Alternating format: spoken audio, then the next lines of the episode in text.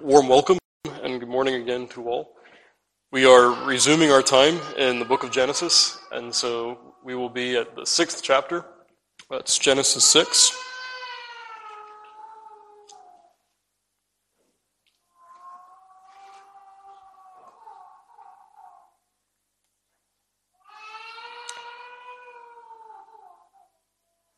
And we'll commence our reading there at verse 9. But, but before I do, I think it might be useful for us just to reacquaint ourselves with how we're looking at this book as a whole and, and why we're going about it in the sections that we are. So if you remember, if you were with us last time, we looked at the book of Genesis and we saw that there in the book itself, there are divisions. And of course, here I'm not referring to the chapter divisions. I'm not referring to uh, the numbers that we have in large print in our Bibles. Uh, there are divisions that are marked by that phrase, the generations of. And as we go through this lecture, you'll notice that uh, I'll refer to that in the Hebrew, it's the word toledot. And toledot marks for us really ten divisions within the book itself. Uh, let me just rattle off those divisions for you so that we have some context. So as you remember from our very, from our second time looking at this book, the book really divides from chapters 1 to 2. So 2, 4, 1 to 2, 4 is one section. 2, 4 to 4, 6 is another major division. 5, 1 to 6, 8, another division uh, that we'll be looking at here. 6, 9 to 11, 9. Again, you have the words toledot marking off a section. And then 37, verse 2 to 50, verse 26. Now, I've just given you five sections of text there. And those five sections of text really form the major divisions of the book. But as we're going to see even this morning, the text divides itself in five further ways. Even within those, even within those sections, there are subsections. And so as we look at the book of Genesis, what we find here is that the book itself is, by divine inspiration, organized according to very basic themes. The sections I just rattled off to you. You remember creation, that first section, takes us then to the generations of Adam, to the generations of Noah, to the generations of Shem, the generations of Jacob. And you can see then that these divisions are not just there structurally, they are as well. The idea here is, is that these book, the book itself is showing to us what are the major, the principal ideas that are being communicated. And that's how we're looking at the book. We're taking each section as the scriptures divide itself according to each section. Which brings us to our text this morning, and that is what we have here in Genesis 6 and starting there at verse 9. You'll find there the words, These are the generations of Noah. And again, that section really continues on to the, to the 11th chapter. Now, we looked at 5 1 to 6 8 last time we were together and I won't ask you, won't quiz you on all the things that I said um, about a month ago now. Uh, but you do remember that from 5.1 to 6.8 provides for us strikingly, in just over a chapter of text, the entire antediluvian period. Oh, friends, that's centuries, really millennia, that's in view there. And so when we come to our section of text this morning, we are really at the eclipse of that age and are entering into a new phase entirely. And so it's striking how the scriptures present this new epic to us. As you look at this section, uh, which we'll take this morning just for the sake of time, uh, verses 6, oh, sorry, verses 9 to the end of chapter 6, verse 22, you'll notice here that this end of the antediluvian age is introduced to us first of all with a biography. So verses, thir- so verses 9 to 12 give us the character of Noah. We've already been introduced to Noah, of course, before this, but now we get something more of who he is. And then 13 to 21, the bulk of our text this morning, is really a monologue. Here the Lord is speaking directly to Noah. And you'll find that within that monologue, you have in verse 13 the reiteration of the promise of judgment, verses 14 to 16, the command to build the ark, and then verses 17 to 21, the covenant. The covenant as promised to Noah. And then verse 22 concludes this subsection within a subsection with Noah's response to all that's gone before. And so that's really our text for this morning. Now, before we even launch into that, I think it is useful for us to just to go back and refresh on two points what we said with regard to chapter 5, verse 1 down to 6, 8. And first of all, I remind you, friend, that contrary perhaps to the common reading of this text, there is a real emphasis in 5 1 all the way to the middle of the sixth chapter on Adam and on Sethites. And, and I, I would highlight that for you because this is a crucial aspect of the book, but it's also a crucial aspect, of course, of the entire Word of God. This is giving to us history, but it's giving history, this history to us with very real points of emphasis. And what I mean by that, friend, is you remember that we are looking here at the line of believers. When we look at Sethites, we are seeing those who have called upon the name of the Lord. And, and I won't rehearse all the names that we looked at last time we were together, but you remember that each of those names had real significance. The Father named the Son according to the Father's devotion to God. And what's striking is, in all of the fifth chapter, there is no reference to Cain. The line of Seth is the church. Cain is the reprobate, the apostate line. And this is something we can't miss as we look at this history. We're not merely given an account of what that first thousand years or so was like prior to the flood. We're given so much more than that. This is really ecclesiastical history. This is church history. And we can't miss that. And I want you to note, friend, that as we look then at 5 1 to the end of uh, the eighth verse of chapter 6, what the narrator is doing as he's writing under inspiration of God's Spirit is to show us both the rise of the church before the flood and its decline. Just briefly, look at 426. Genesis 4:26. And to Seth, to him also there was born a son, and he called his name Enos. Now note this. Then began men to call upon the name of the Lord. Now, you remember, of course, that men were already worshiping God. They were already praising God. Ergo, all of the beginning of the fourth chapter of Genesis, right? But here at the end of the fourth chapter, to Seth's line, there was an extraordinary grace poured out upon them. Real revival is what you and I should be seeing in the end of this fourth chapter. But then flip over to chapter 6 and look here at verse 3. And the Lord said, My spirit shall not always strive with man, for that he also is flesh. Yet his days shall be an hundred and twenty years. The sons of God, these ones who were part of this godly line, who were really named for God's sake and, and dedicated to the worship of God, have now intermingled with the reprobate line. And here is the Lord's response to that family that once he said, they will call upon the name of the Lord. Now he says, My spirit will not always strive with them. Luther, I think, is really interesting on this point. He says, when we look at the sixth chapter and the third verse, what you're supposed to see is the Lord is saying, literally, my spirit that has moved and regenerated the generations before will do so to this generation no longer.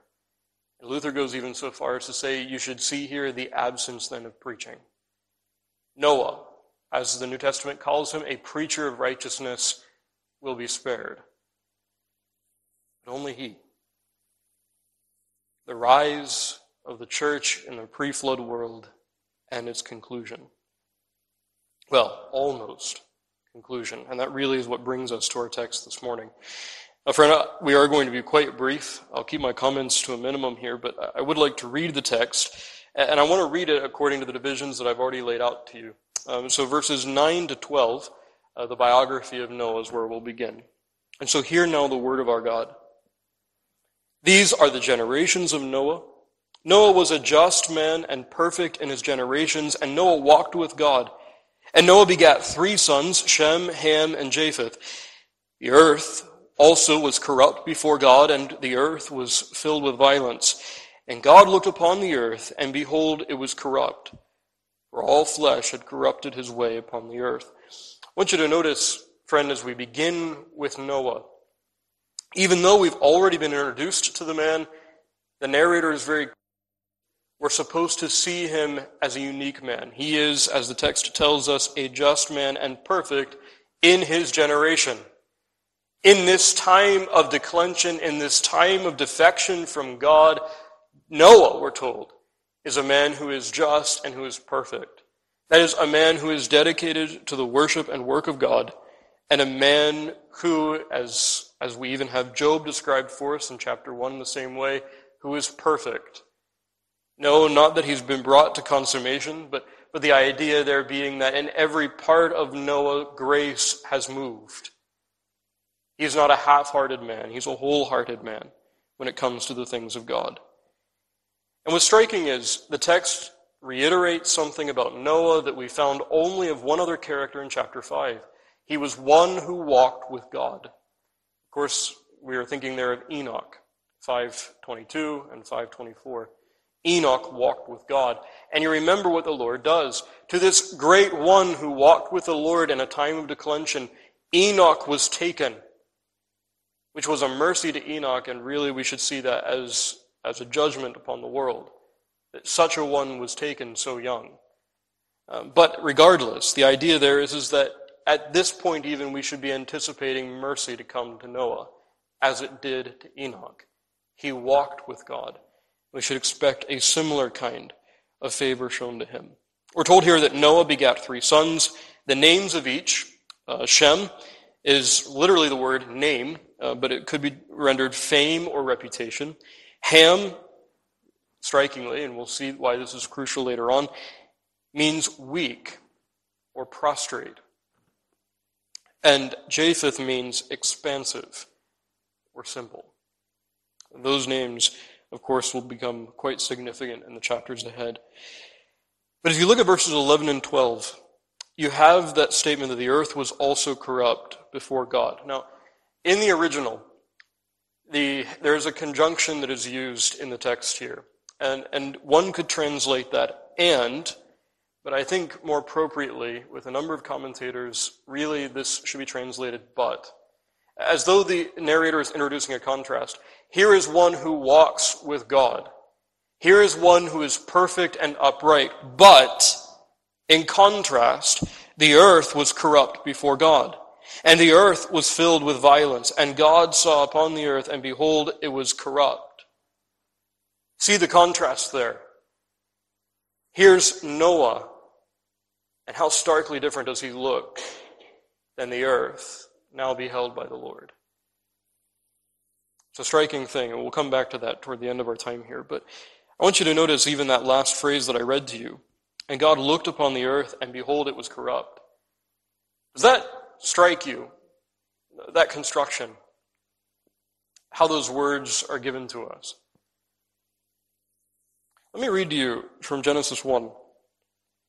God saw everything that he had made, and behold, it was very good. Now let me read to you again, verse 12. And God looked upon the earth, and behold, it was corrupt. Striking even there is a real and deliberate parallel between those two verses. God saw at the end of creation all things are good. Now, in this moment, he says, same words, really. They're all ruined, all corrupt. And then it says here, for all flesh had corrupted his way upon the earth. The word his way really should be translated man's walk. So you think of, of course, Psalm 1. And so the flesh that's in view here is primarily man. Some would expand this to include the, beasts, but it's proper for us to see this, of course, as moral, rational creatures. And so the flesh here that have corrupted their way is man. And again, how does this contrast with Noah? It's a striking, striking text. Now, as we come then to verses 13 to 21, we come then to the monologue. Here we have the reiteration of the Lord's displeasure with this period of time in which the church has corrupted itself with the world, and now the Lord speaks to the one with whom he walks, Noah. Verses 13 to 21. I'll just read that briefly here for you. And God said unto Noah, the end of all flesh is come before me, for the earth is filled with violence through them. And behold, I will destroy them with the earth, Make thee an ark of gopher wood. Rooms shalt thou make in the ark, and shalt pitch it within and without with pitch. And this is the fashion which thou shalt make of it. The length of the ark shall be three hundred cubits, and the breadth of it fifty cubits, and the height of it thirty cubits. A window shalt thou make to the ark, and in a cubit shalt thou finish it above, and the door of the ark shalt thou set in the side thereof. With lower, second, and third stories shalt thou make it. And behold, I, even I, do bring a flood of waters upon the earth to destroy all flesh, wherein is the breath of life from under heaven. And everything that is in the earth shall die. But with thee will I establish my covenant, and thou shalt come into the ark, thou and thy sons, and thy wife, and thy sons' wives with thee, and of every living thing of all flesh, two of every sort shalt thou bring into the ark, to keep them alive with thee. They shall be male and female of fowls after their kind, and of cattle after their kind, of every creeping thing of the earth after his kind. Two of every sort shalt come unto thee, and to keep them alive. And thou shalt, and take thou unto thee of all food that is eaten, and thou shalt gather it to thee, and it shall be food for thee and for them. I, I won't say too much here, friend, for the sake of time. I just remind you that in verse 13, we have the Lord's communication of his purpose to Noah. Now, this has already been communicated to us now three times. Large, if you look at the fifth chapter, you could even say up to six times judgment has been promised in one way or another, implicitly or explicitly.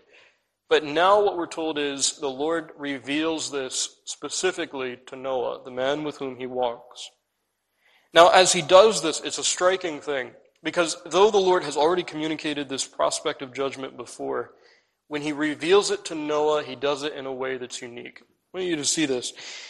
God said unto Noah, The end of all flesh is come before me. The end there in the original is not the word for destruction, or even the word for conclusion.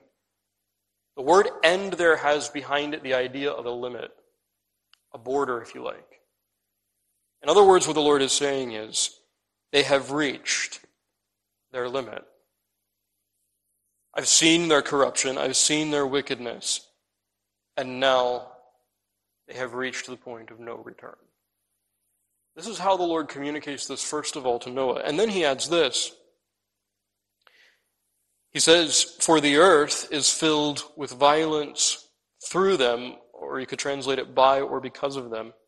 And behold, I will destroy them with the earth or from the earth, could be. Do you, do you see how the formula is set before Noah? First of all, the Lord gives the charge. The charge is they've reached their limit. They've come to the point where the Lord has said, like the waves of the sea, you'll come here and no further. And then he cites the evidence, because I have seen that the earth is filled with violence by them. And then the Lord passes sentence. He says, I will destroy them with or from the earth. You see what the Lord does as he reveals this to Noah? He is coming as a just judge. And he's setting the case in a really, in a almost formulaic way to Noah. This is the judge of all the earth who does right. It's a sense that we should get from this 13th verse. But verses 14 to 16 are striking. Of course, this is the direction that Noah is given to build the ark. What's striking is, uh, in these verses, Noah is not told that there's even going to be a flood. That doesn't come until the 17th verse. Um, he's simply told to build the ark beforehand. Then he's told why afterward. And then on top of that, um, we're not even, he's not even told that he's going to enter into the ark yet. He's really just told to build it. And what is the ark that he's told to build? Well, really the size of it, roughly speaking, is 400 feet in length, 75 feet in breadth, and 45 feet in depth. And all of that, of course, is dependent upon how you measure or define a cubit, um, and whether or not you think that some men's elbows are longer than others. But, but the idea is, is that this is a massive, massive ship. And what's striking is, as you look at this, and mariners, nautical scientists have looked at this, it's a striking thing. If it were 600 feet long, it would be more comfortable, but it would not be more stable, and it would be liable to breaking.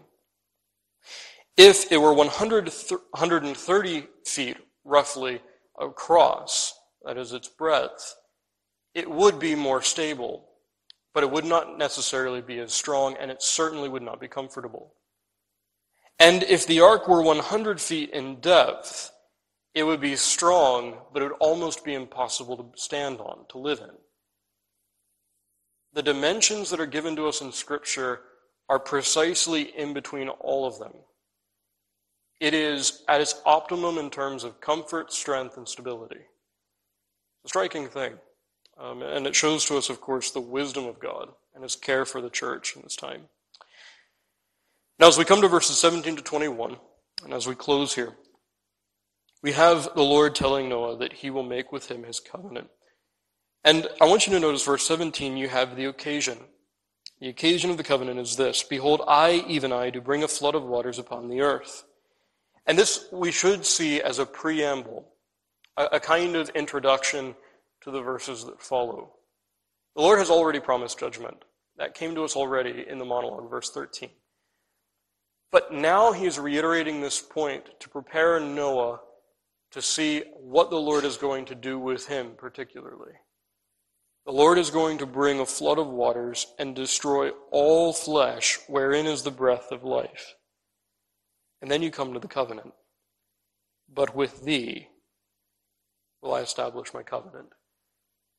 This is a striking text because this is the first time the word barit, or covenant, comes to us in the scriptures. The very first time. And the Lord promises he will make his covenant with him. And then, of course, tells us that this covenant, part of it belongs to that these ones, his family, would be spared. In other words, beloved, the church would be preserved. As we look at this, friend, there are three op- uh, things I want us to notice just briefly. As I said to you before, as the inspired historian presents these things to us, it's very clear how we're supposed to look at this judgment.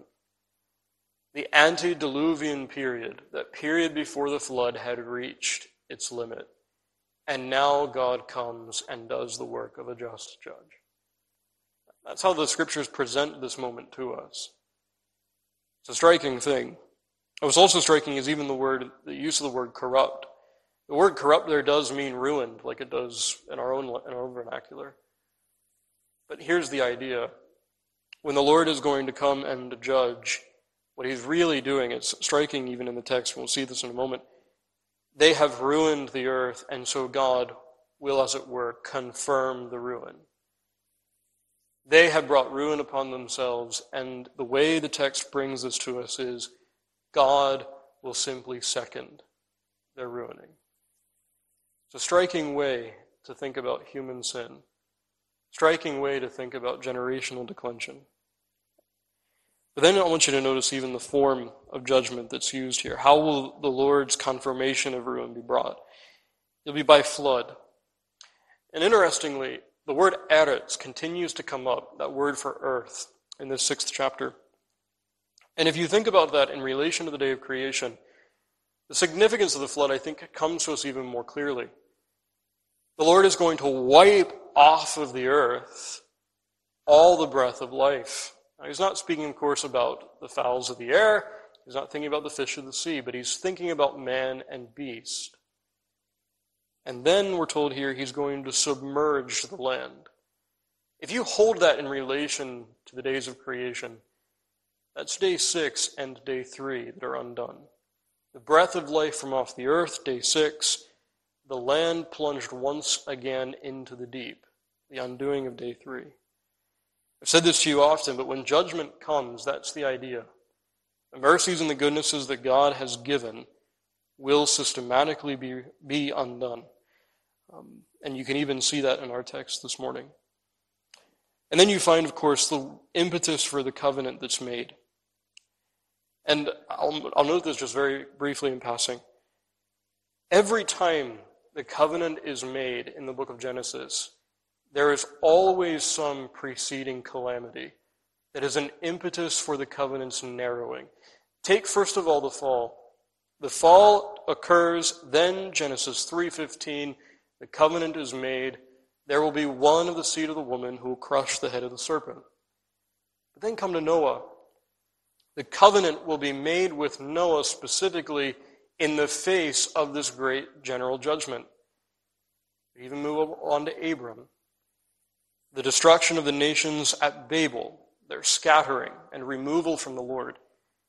That's the impetus then for the Lord to make his covenant with Abram, through which then the nations would be blessed through the one seed that would be Messiah. It's important for us to understand how these things come to us through Scripture. There is judgment, and then there's the narrowing of the covenant. But as we then keep that in mind as we look at this text, what is then the crisis of Genesis 6? What is the crisis that's instigated? Is it merely the end of the human race? And the answer, of course, is no. No. The crisis of Genesis 6 is the question of Genesis 3:15. How will that come to pass? How will it be if all the breath of life is destroyed? How will it be that the church has a redeemer? And so, in our text, what we read here, the Lord has promised that his covenant would be made with Noah. We could see that as a precursor of Genesis 9, of course, but I think even more broadly we can see that as that the promise, of course, that was made in Genesis 3:15 would come, would be preserved indeed, so that Christ would come and would indeed redeem his people. Now, beloved, as we think about this, this sixth chapter of Genesis holds before us a man who walked with God when the world was desperately wicked. It shows us, doesn't it, then, that men can walk intimately with the Most High, even in a declining generation. Even when the world has reached its limit of sin, God will still commune with his own, and even intimately. That's one application we should take from this text. And if that's the case, beloved, how earnest should we be to walk with the Lord? If that's even possible in our generation, in our generation of decline. But the second application, of course, is for our comfort. Here, beloved, you see here not just the preservation of the human race. Here you have the promise preserved that your Redeemer would indeed come. He who would release you from that curse under which you fell from the first Adam would indeed come, redeem you from that curse, and by his grace cause you to commune with the Most High. It shows you, beloved, even that the Christian should read even these texts, these early texts of God's Word, and see that history moves.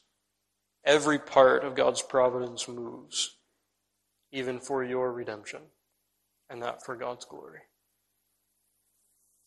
Amen. Let's, let's close with prayer. Let's stand to pray.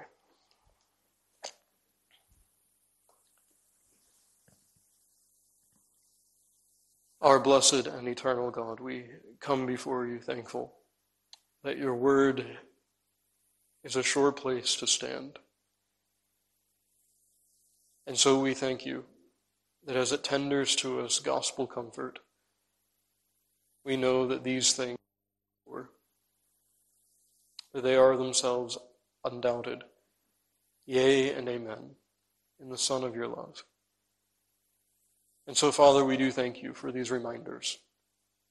But we do ask in earnest that you would cause us to appropriate them rightly that these things would instigate us to greater holiness, that we would long to be numbered among those in a declining age, of whom it could be said, they, they walked with God. Lord, we ask this not for our own name's sake. We ask this not that other men might marvel, but we ask this because our souls stand in so great a need that we would know this God, that we would walk with him. And so, gracious God, be with us. Cause us, as you did your servant past, to walk believingly and obediently. Be gracious to us, we pray then, as we look to Jesus Christ, even as we make these petitions now. For it's in his blessed name that we ask. Amen.